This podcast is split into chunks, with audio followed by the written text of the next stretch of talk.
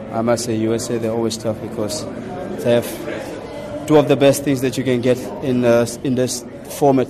They have power, where they have Parrot and the guys, then they have the speed stick, Colonels and Perry Baker. So they were pushing us wide, and we I think sometimes we were, we're putting ourselves under pressure, especially with the yellow cards. You can't defend if you have guys like strong carriers on one end and a quick guy on the other side, so they will always have an overlap. And I don't think the guys went out to get yellow cards, but I think me and myself put Sabelo under pressure there also. And I think if we can just sort our defense out, and then we can keep the teams out.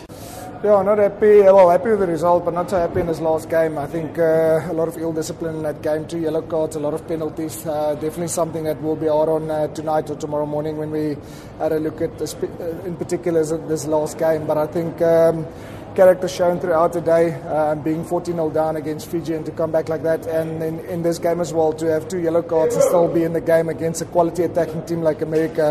Um, we, we have to take some positives out of it, although um, uh, I, do, I am a bit frustrated with the players for the ill discipline. Yeah, yeah, always a physical battle, and it's always a, a, a very competitive African derby. So we'll, uh, we obviously will expect that physical battle, and hopefully the one one that the guys will be up for. And um, I think they will definitely get some confidence from their performance against us that uh, first game in Dubai last weekend. So we must make sure that we pitch up for that game.